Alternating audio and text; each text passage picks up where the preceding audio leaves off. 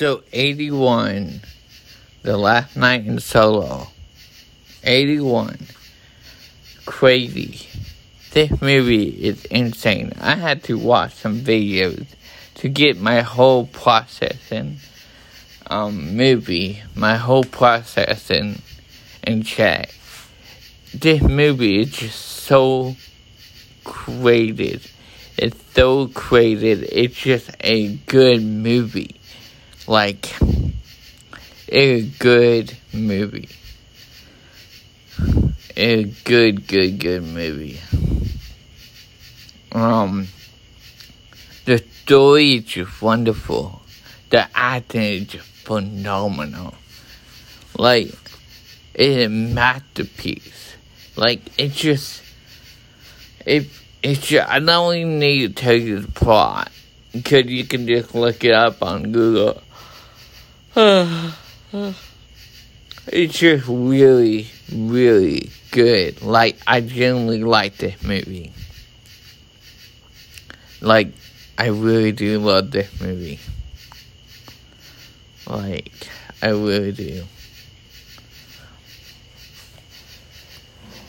Um, but this movie is just insane.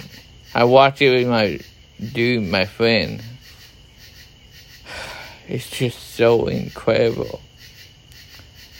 It's just so insane. It just is. Really. Uh, it's just so insane, man. I just, I just. It missed, it misses the scary drama with, like, it gets you right in your head. It's definitely a thriller. And you're right, it's such a masterpiece at writing movies. This is literally a phenomenal plus. Dang, I'm gonna just say that. It's a phenomenal plus. I love the writing. Dude, it's just so good. Thank you for listening to the movie review. I'll see you next one.